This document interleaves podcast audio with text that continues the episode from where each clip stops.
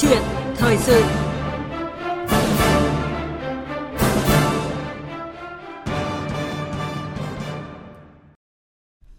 Thưa quý vị và các bạn, như chúng tôi đã thông tin, theo kết quả bầu cử sơ bộ vừa được công bố cách đây ít giờ, Tổng thống Emmanuel Macron đã giành chiến thắng khá cách biệt trước đối thủ Marine Le Pen trong cuộc đua vào Điện Elysee. Như vậy, ông Macron sẽ là người tiếp tục trèo lái nước Pháp trong nhiệm kỳ 5 năm tới. Tuy nhiên, bước vào nhiệm kỳ 2, chính quyền của Tổng thống Macron sẽ phải đối mặt với những thách thức gì và phải có chiến lược như thế nào nhằm đưa nước Pháp tiến bước và khẳng định vị thế của Pháp tại châu Âu trong bối cảnh khu vực này đang đứng trước những bài toán địa chính trị mới. Câu chuyện thời sự hôm nay chúng tôi sẽ bàn nội dung này với sự tham gia của chuyên gia phân tích các vấn đề quốc tế Vũ Đoàn Kết thuộc Học viện Ngoại giao, người vừa kết thúc nhiệm kỳ công tác tại Pháp. Và bây giờ, xin mời biên tập viên Thu Hà bắt đầu câu chuyện thời sự hôm nay. Vâng, cảm ơn các uh, biên tập viên của Theo dòng thời sự. Uh, xin chào và trân trọng cảm ơn chuyên gia phân tích các vấn đề quốc tế Vũ Đoàn Kết đã tới phòng thu trực tiếp của chúng tôi để tham gia chương trình hôm nay ạ. À, xin chào biên tập viên Thu Hà và kính chào uh, quý khán thính giả của VOV.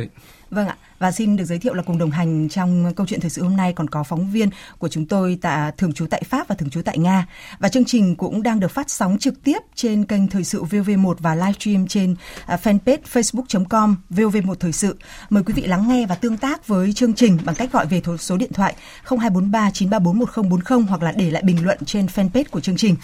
Vâng, thưa quý vị và các bạn, thưa ông Vũ Đoàn Kết ạ, à, kết quả cuộc đua vào điện Elysee thì à, dường như là không có nhiều bất ngờ và theo cái kết quả kiểm phiếu vừa được cập nhật ờ, của tờ Le Monde của Pháp ạ, thì ông Macron đã giành được à, 58,8% số phiếu ủng hộ trong khi bà Marine Le Pen thì giành được 41,2% số phiếu. À, thưa ông Vũ Đoàn Kết ạ, trước tiên thì ông bình luận như thế nào về con số này ạ? Ờ, dạ vâng, đúng như chị ờ, Thu Hà đã đã trình bày tức là cái kết quả ông Macron được tái tranh cử tái trúng cử là không phải là điều đáng ngạc nhiên cái điều này thì người ta đã dự báo từ rất sớm Ờ, tuy nhiên cái cái tỷ lệ bỏ phiếu ờ, vào đêm hôm qua và ngày hôm qua thì cho thấy ờ, mấy cái nhận xét như sau. Trước hết tôi xin nhận xét về cái con số. Thì đây là cái con số rất là ấn tượng ở chỗ là lần đầu tiên đảng cực hữu giành được trên 30% số phiếu ở vòng bầu cử lần thứ hai. Chúng ta nhớ rằng là bố của ông bà Le Pen là ông Le Pen vào năm 2002 thì chỉ giành được 17%, hơn 17% một chút xíu. Lần này bà giành được có thể nói là hơn 41%, 42%. Đây là một kỷ lục Kỷ lục thứ hai tôi cũng muốn nhắc đến đó là khoảng gần 30% cử tri Pháp không đi bỏ phiếu. Vâng. Đây cũng là một cái dấu hiệu rất là đáng quan ngại đối với lại uh, nền chính trị Pháp. Từ đó thì tôi cho rằng là có hai cái nhận xét,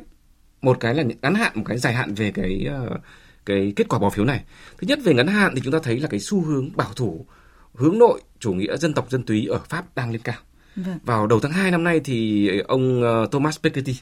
thì rất nhiều người chúng ta đều biết ông Thomas Piketty rồi. Ông ấy nhận xét rằng là gì? Nếu như không có những điều chỉnh sớm thì cái tỷ lệ bỏ phiếu cho đảng cực hữu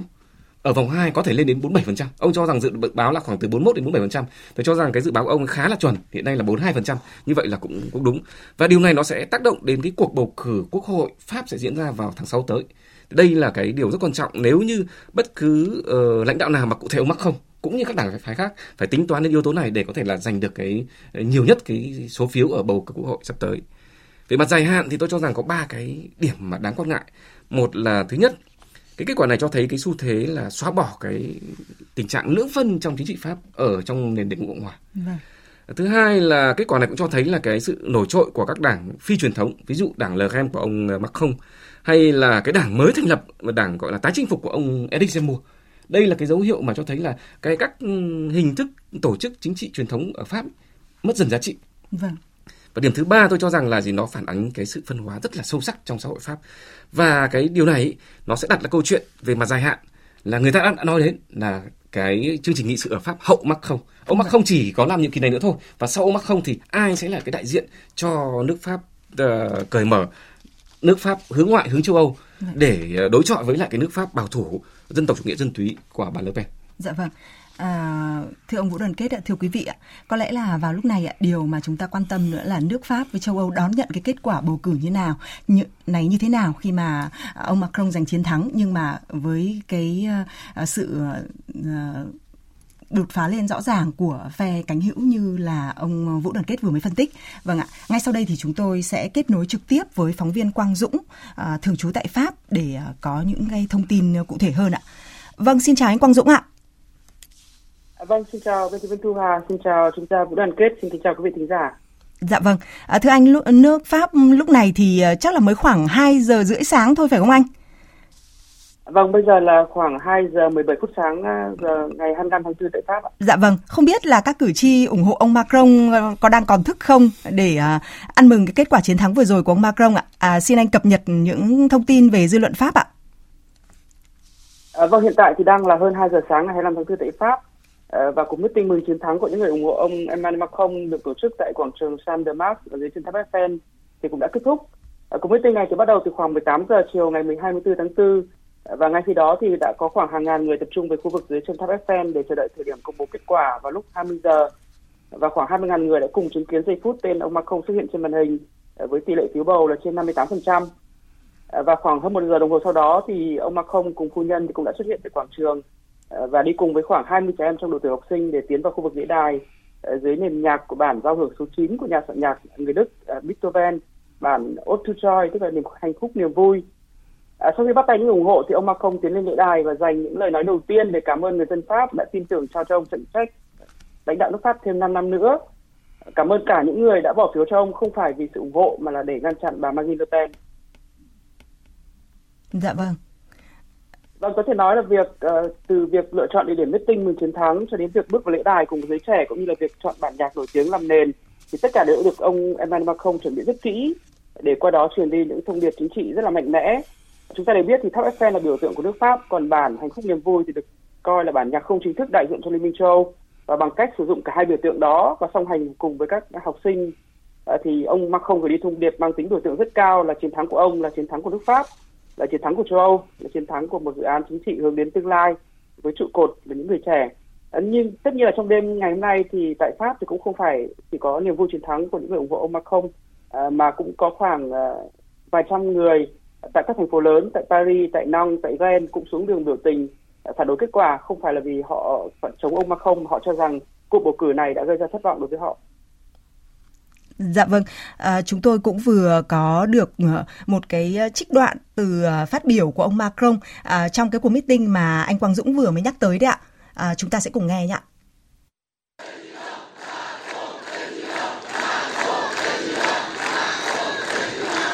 Je veux remercier l'ensemble des Françaises et des Français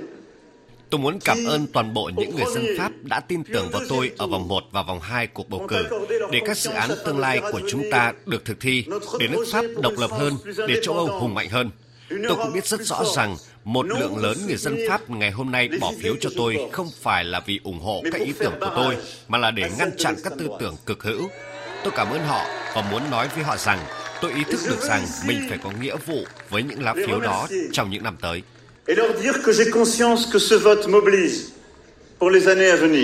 À.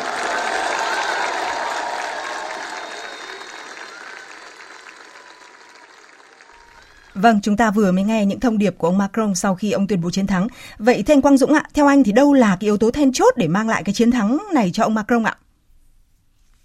À, vâng, yếu tố then chốt đầu tiên thì ờ, vẫn sẽ là năng lực của ông Macron. À, dù giống như chuyên gia đoàn kết vừa có đề cập thì cái chiến thắng này sẽ còn bị soi xét rất kỹ bởi những con số như là tỷ lệ cử tri vắng mặt lên lên đến gần 30%, tức là cao nhất từ năm trên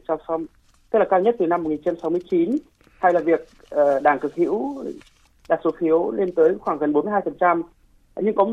đây là những yếu tố rất đáng báo động đối với ông Macron nhưng mà có một sự thật đó là trong lịch sử của nền cộng hòa từ năm của nước Pháp Dạ, khi đã trải qua 8 đời tổng thống thì ông Macron mới là tổng thống Pháp thứ ba tái cử nhiệm kỳ 2 ờ, sau các ông François Mitterrand và ông Jacques Chirac. Ờ, nhưng lại là vị tổng thống đầu tiên tái cử mà không trong tình trạng được gọi là chung sống chính trị tức là không cần có một điểm tựa chính sách từ một thủ tướng đến từ một đảng đối lập. À, chi tiết này cho thấy là các dự án chính trị mà ông Emmanuel Macron khởi xướng từ 5 năm trước thì vẫn thuyết phục được lượng lớn cử tri Pháp. À, lượng, lượng lớn cử tri này theo cuộc bầu cử vòng 2 đó là khoảng trên 18 triệu người và nhiều người Pháp vẫn tin tưởng vào đường lối trung hữu của ông Macron và tin vào các kế hoạch cải tổ tham vọng cũng như là tin vào năng lực cá nhân của ông Macron. À, yếu tố năng lực cá nhân có lẽ là đặc biệt quan trọng trong cuộc bầu cử lần này. À, chúng ta đều biết là sau vòng 1 của bầu cử hôm 10 tháng 4 thì khoảng cách giữa ông Macron và bà Marine Le Pen thì có thời điểm rút ngắn xuống chỉ còn khoảng 4 điểm à, và động lực thăng tiến của bà Marine Le Pen thì đó rất mạnh. À, tuy nhiên, ông Macron đã thực hiện một chiến dịch vận động rất hiệu quả tại vòng 2 à, ờ, với các chiến lược tranh cử trọng điểm nhằm vào các lượng cử tri của ông Jean-Luc Mélenchon, à, nhằm vào các cử tri trẻ vẫn có xu hướng hoạt động mạnh trong lĩnh vực môi trường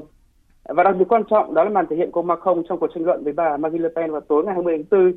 Ở trong cuộc tranh luận đó thì ông Macron đã áp đảo và đẩy bà Le Pen phải vào thế phòng thủ một cách bị động trước kể cả các chủ đề mà đúng ra là bà Le Pen phải có ưu thế như là về sức mua hay là về cải cách hưu trí.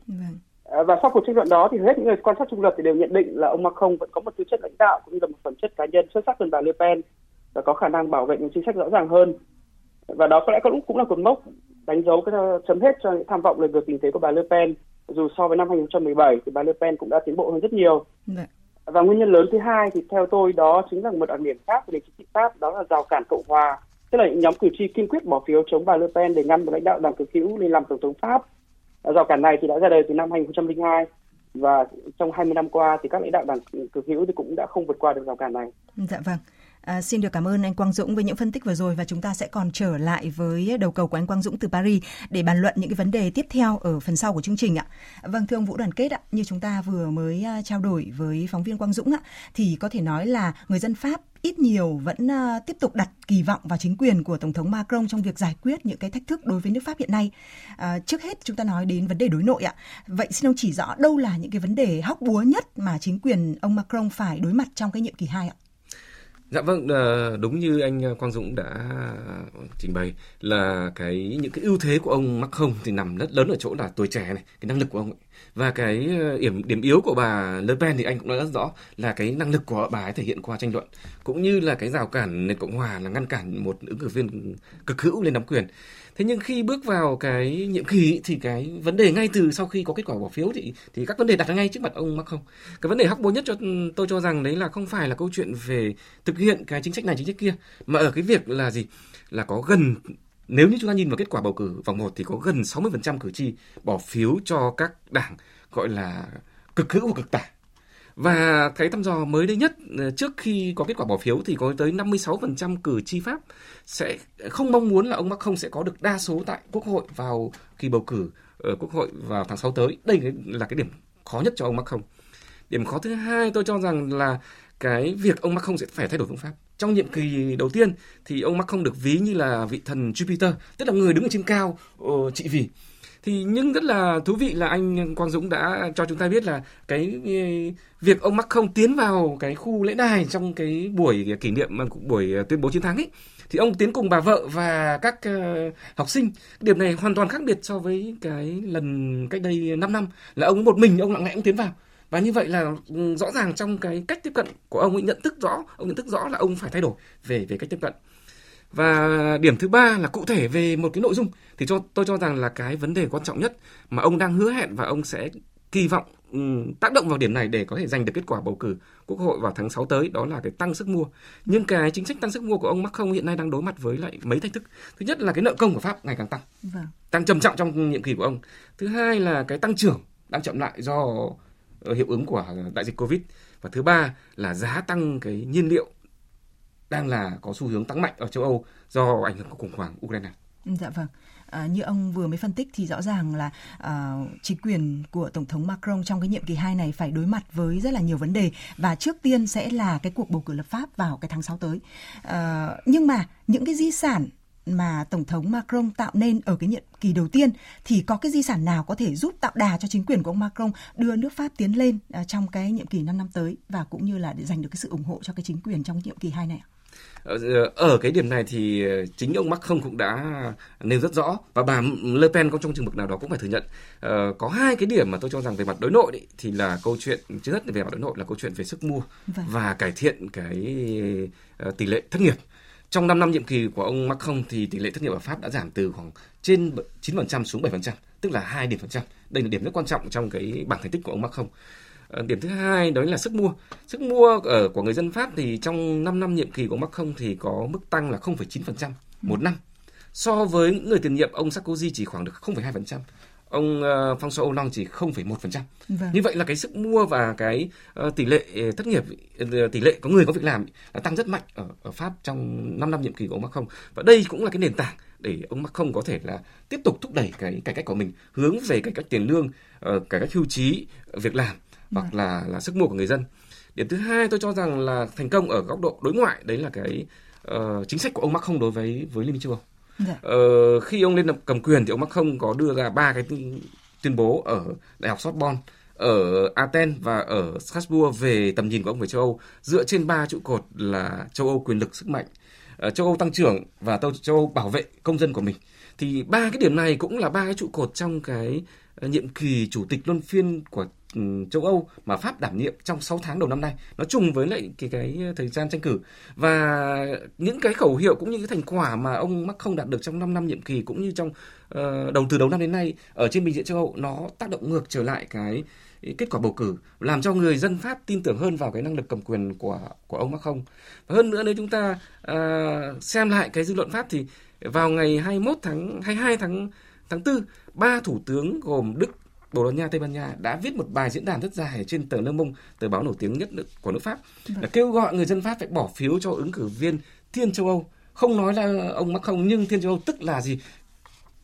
bỏ phiếu cho ông Macron. Vâng. Đây là cái hai cái nền tảng rất tốt cho ông Macron có thể là tiếp tục thúc đẩy những cái chương trình nghị sự mà ông ấy mong muốn trong nhiệm kỳ tới. Dạ vâng. À, Thưa quý vị và các bạn, quý vị và các bạn đang nghe câu chuyện thời sự với chủ đề Tổng thống Pháp Emmanuel Macron tái đắc cử, cuộc đua khép lại và thách thức mở ra. À, nếu muốn trao đổi với vị khách mời của chương trình chúng tôi là ông Vũ Đoàn Kết từ Học viện Ngoại giao thì mời quý vị hãy gọi về số máy 0243934140 hoặc là để lại bình luận trên fanpage của chương trình ở địa chỉ facebook.com vv1 thời sự. À, thưa quý vị, thưa các bạn ạ, à, thưa ông Vũ Đoàn Kết,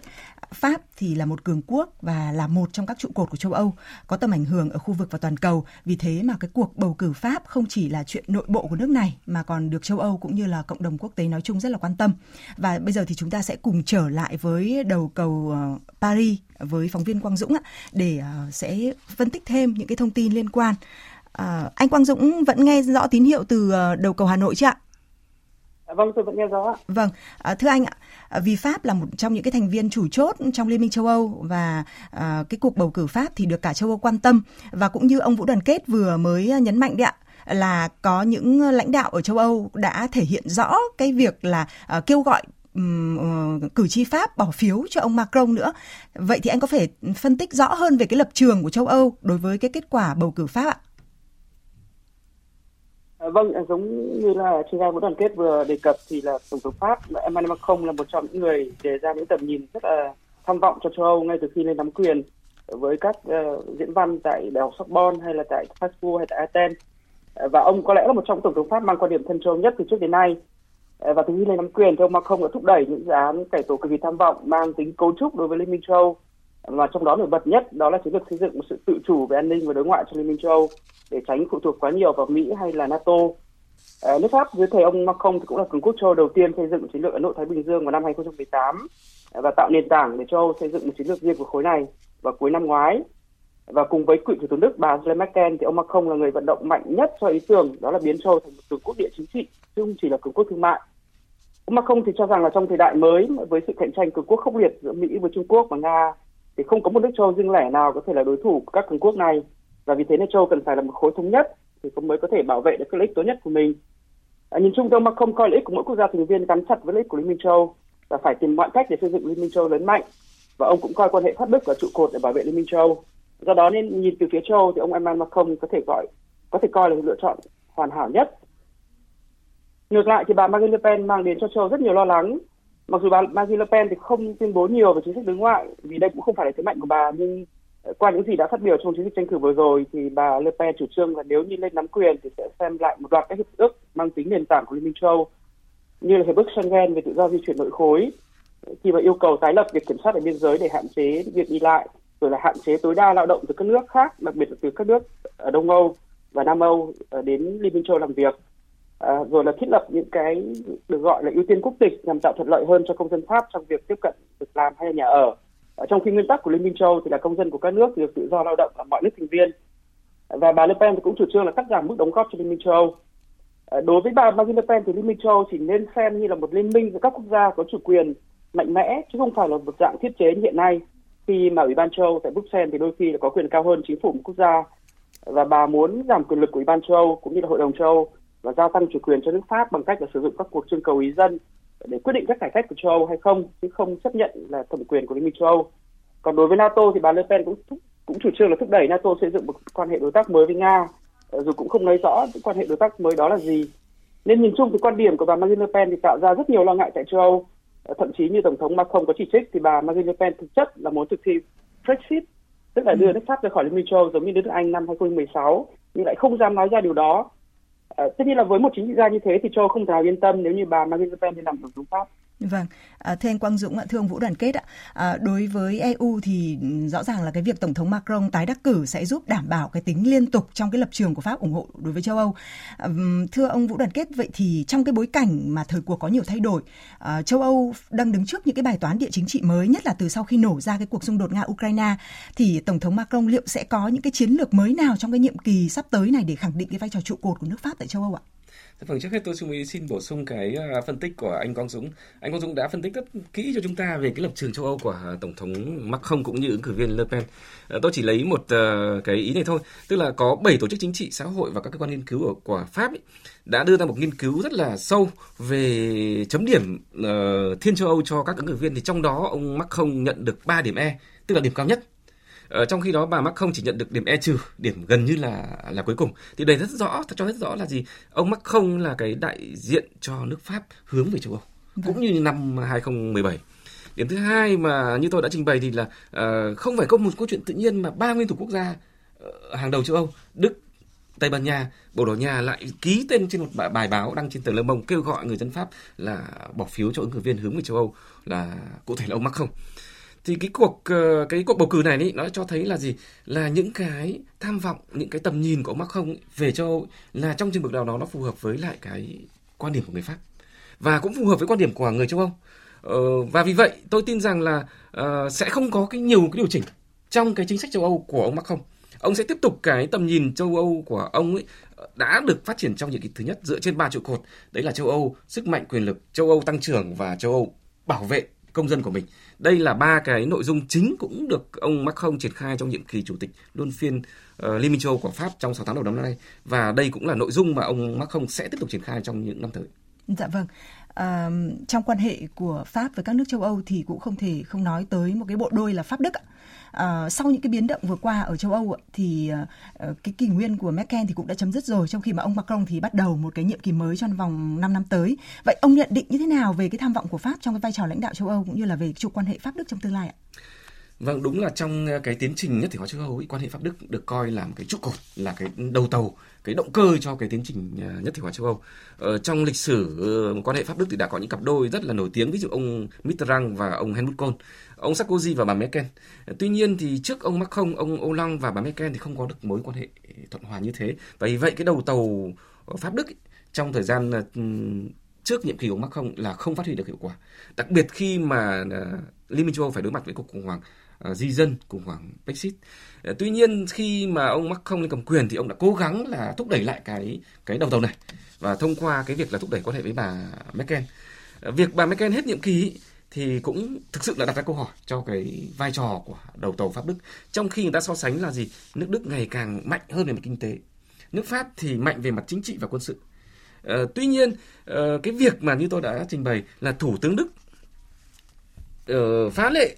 đứng ra ngoài cái ràng buộc là không được can dự vào công việc chính trị của nội bộ của nước khác để ký một cái diễn đàn ở trên tờ Le Monde như thế cho thấy rằng là châu Âu, nước Đức rất cần Pháp và Pháp cũng cần Đức và vì vậy tôi cho rằng là trong tương lai gần là cái trục pháp Đức vẫn sẽ là trụ cột chính cho cái nhất thể hóa châu Âu. Vâng. À, còn riêng đối với vấn đề Ukraine, trong thời gian qua thì Tổng thống Pháp Macron đã luôn thể hiện cái nỗ lực làm trung gian hòa giải để tìm kiếm cái giải pháp hòa bình cho cuộc xung đột giữa Nga và Ukraine. À, và vậy thì khi mà Pháp đã nỗ lực như vậy trong việc kết nối giữa Nga à, để giải quyết cái cuộc khủng hoảng này và kết nối với châu Âu ấy thì phản ứng của Nga như thế nào? Chúng ta sẽ cùng kết nối với phóng viên Anh Tú thường trú tại Nga ngay sau đây để chúng ta có thêm thông tin ạ. Vâng, xin chào chị Anh Tú ạ. Chào biên tập viên Thu Hà, à, xin chào quý vị thính giả. À, thưa chị, dư luận Nga phản ứng như thế nào trước kết quả vừa rồi của cuộc bầu cử Pháp ạ? Phó Chủ tịch thứ nhất Ủy ban của Hội đồng Liên bang Nga về các vấn đề quốc tế Vladimir Zabarov cho rằng chiến thắng của ông Macron đã được mong đợi. Nhưng cuộc bầu cử cũng cho thấy một số thành công nhất định đối với bà Marine Le Pen. Một bộ phận đáng kể người Pháp không hài lòng với các chính sách của Liên minh châu Âu và NATO. Còn theo Phó Chủ tịch thứ nhất Ủy ban của Duma Quốc gia Nga về các vấn đề quốc tế Alexei Chepa, dữ liệu mới nhất về kết quả của bầu cử ở Pháp xác nhận rằng ông Macron đang giành chiến thắng với lợi thế lớn hơn – theo ý kiến của ông thì trong chính trị đáng để mong đợi một số thay đổi vì nhiều lời hứa đã được đưa ra trong cuộc tranh cử. Ở châu Âu, tham vọng của ông Macron hiện cao hơn bất kỳ ai khác. Vâng thưa chị ạ, vậy thì khi Tổng thống Macron tiếp tục nắm quyền tại Pháp cho nhiệm kỳ 5 năm tới thì theo chị quan hệ Nga-Pháp được thúc đẩy theo chiều hướng như thế nào sau bầu cử ạ? Kể từ khi bước chân vào chính trường nước Pháp sau khi giành chiến thắng trong cuộc bầu cử tổng thống cách đây 5 năm, thì Tổng thống Emmanuel Macron luôn theo đuổi đường lối đối thoại với Nga. Ngay trước khi diễn ra cuộc bầu cử lần này, thì ông cũng là người thường xuyên hơn cả trong số các nhà lãnh đạo châu Âu điện đàm với Tổng thống Nga Putin về tình hình ở Ukraine. Ông Macron nêu rõ sự cần thiết của một cuộc đối thoại như vậy để xây dựng một kiến trúc an ninh mới ở châu Âu. Đồng thời, nhà lãnh đạo Pháp ủng hộ việc tăng cường các biện pháp trừng phạt đối với Nga. Trong chiến dịch tranh cử tổng thống, thì ông Macron đã tuyên bố rằng nếu được bầu lại vào chức vụ tổng thống Pháp, ông sẽ tiếp tục đối thoại với Moscow để ngăn chặn các hành động thù địch ở Ukraine. Nhà nghiên cứu hàng đầu tại Trung tâm Nghiên cứu An ninh của Viện Hàn lâm Khoa học Nga, Konstantin Blokhin lưu ý rằng ông Macron, với tư cách là người chiến thắng trong cuộc bầu cử Tổng thống Pháp lần này, không chỉ có lợi cho Liên minh châu Âu mà còn có lợi cho Mỹ. Theo ông thì chính sách chung của Paris đối với Moscow sẽ không thay đổi dưới áp lực từ Mỹ và Liên minh châu Âu. Trong khi đó, thì Phó Chủ tịch thứ nhất Ủy ban của Hội đồng Liên bang Nga về các vấn đề quốc tế Vladimir Zavarov tin rằng chính sách của Pháp phần lớn sẽ được quyết định bởi tình hình kinh tế của đất nước vì các lệnh trừng phạt chống Nga sẽ gây tổn hại cho chính người Pháp. Và mặc dù bây giờ tâm trạng ở Paris là tiếp tục chính sách hạn chế đối với Moscow, chương trình nghị sự kinh tế có thể dẫn đến thực tế là nhiều vấn đề sẽ được xem xét lại. Vâng, xin được cảm ơn chị Anh Tú với những thông tin vừa rồi. À, thưa ông Vũ Đoàn Kết ạ, Ừ, kể từ khi ờ, nổ ra cái cuộc xung đột nga ukraine thì pháp đã đi theo ba cái cách tiếp cận, đó là tăng cường cái khả năng phòng thủ gian đe của nato, rồi thì hỗ trợ ukraine trong khi vẫn duy trì liên lạc với nga. Theo ông thì liệu sắp tới nhà lãnh đạo pháp có tiếp tục tìm kiếm cái vai trò trung gian trong cuộc xung đột này hay không? Và có điều chỉnh gì về cái cách tiếp cận hay không ạ? Tôi cho rằng là pháp ông hoặc là ông Macron sẽ vẫn tiếp tục cái ba cái hướng đi mà ông cho rằng là đúng đắn và thực tế là nó phù hợp với lại cái tình hình ở ở ở châu Âu và trên chính trường pháp cho đến thời điểm này. Tuy nhiên chắc chắn ông sẽ có những cái điều chỉnh. Điều chỉnh thứ nhất tôi cho rằng là ông sẽ không uh, đơn phương trong cách tiếp cận với nga như ông đã từng làm trong những năm đầu nhiệm kỳ thứ nhất. Thứ hai là như vừa phóng viên anh tú vừa vừa trình bày ờ, rất có thể là trong các chương trình nghị sự ở trong nội bộ của Pháp, đặc biệt vấn đề về sức mua, về giá cả leo thang thì sẽ dẫn đến là gì? Ông sẽ có những cái nhân nhượng cân nhắc nào đó trong cái ờ, ngoại giao đối với lệnh Nga. Và điểm thứ ba thì tôi cũng mới nhận được cái thông tin là gì? Là ông Macron dường như đã có kế hoạch sẽ viếng thăm Kiev sau khi ông ấy thắng cử. Dạ. Vâng ạ, à, còn một cái ờ, nội dung nữa cũng đáng chú ý trong cái chính sách đối ngoại của Pháp. Thời gian gần đây thì giới quan sát thấy rõ cái chiến lược xoay trục của Pháp về Ấn Độ Dương, Thái Bình Dương. À, Pháp cũng là một cái quốc gia Liên minh châu Âu duy nhất có cái lực lượng bố trí sẵn thường xuyên ở Ấn Độ Dương, Thái Bình Dương và thường xuyên triển khai các tàu chiến, tàu ngầm hoặc là máy bay ở khu vực này. Vậy thì ông Vũ Đoàn Kết, ông đánh giá như thế nào về cái sự hiện diện của Pháp ở Ấn Độ Dương, Thái Bình Dương và liệu rằng là những cái ưu tiên của Pháp đối với khu vực này có thay đổi hay không trong bối cảnh nước Pháp và châu Âu đang bận bịu với cái cuộc khủng hoảng Ukraine như vậy? Ờ, thực tế như, như chị đã trình bày thì cái chiến lược uh, uh, ấn thái của Pháp ý, là một chiến lược mang tính chất bắt buộc. Tại vì sao? Tại vì người Pháp có lãnh thổ ở khu vực này. Vâng. có cư dân hơn một triệu cư dân ở khu vực này và đã có triển khai quân sự ở khu vực này từ rất lâu vâng. và đây chỉ là cái câu chuyện là người Pháp khái quát thành một cái chiến lược từ năm 2018 và đẩy chiến lược này ở lên cấp độ châu Âu vào năm 2019. Tuy nhiên thì tôi cũng cho rằng là cái chiến lược ấn thái của Pháp này và của châu Âu này đang trở nên bấp bênh, đặc biệt là sau cái sự kiện là thành lập AUKUS vào tháng 9 năm ngoái. Vâng. Ờ, khi mà một trong những cái trục cơ bản của chiến lược ấn thái của Pháp là cái đối tác uh, giữa uh, Pháp và Úc trong việc uh, trong lĩnh vực quân sự, việc uh, công nghiệp quân sự đặc biệt là trong cái việc là là đóng tàu ngầm phi hạt nhân cho cho cho úc vâng. ờ, cái trục thứ hai nữa là cái đối tác giữa pháp và ấn độ cũng trở nên bấp bênh ờ, đặc biệt là do cái thái độ của ấn độ trong cái cuộc khủng hoảng ở ukraine ờ, vì vậy tôi cho rằng là khi mà ông Macron lên cầm quyền sau một cái thời gian nhất định để ổn định những vấn đề nội bộ ở ờ, hay có nói cách khác là ông ấy có cần một cái thời khoảng thời gian nhất định để trả bài cho cử tri vâng. Ờ, vận động cái cuộc tranh cử ở quốc hội sắp tới thì ông sẽ có cái quan tâm nhất định đến cái chiến lược ấn thái. Và tôi cho rằng là cái điều chỉnh mà nếu như có thể có là Pháp sẽ sẽ hướng tới cái tính đa phương nhiều hơn ờ, trong cái chiến lược ấn thái, thay vì chủ yếu dựa trên những cái đối tác song phương hiện nay đối tác song phương giữa Pháp, Ấn Độ, Pháp mà, Australia, Pháp, Singapore, Pháp, Indonesia hay Pháp, Thái Lan, thì họ sẽ có thể là điều chỉnh theo hướng là là đa phương nhiều hơn. Và điểm thứ hai là họ có điều chỉnh ở mức độ là gì? Đẩy câu chuyện này lên cấp độ châu Âu thể hiện rất rõ trong cái nhiệm kỳ chủ tịch ờ, uh, viên của Pháp thì Pháp đã tổ chức cái diễn đàn ấn thái ở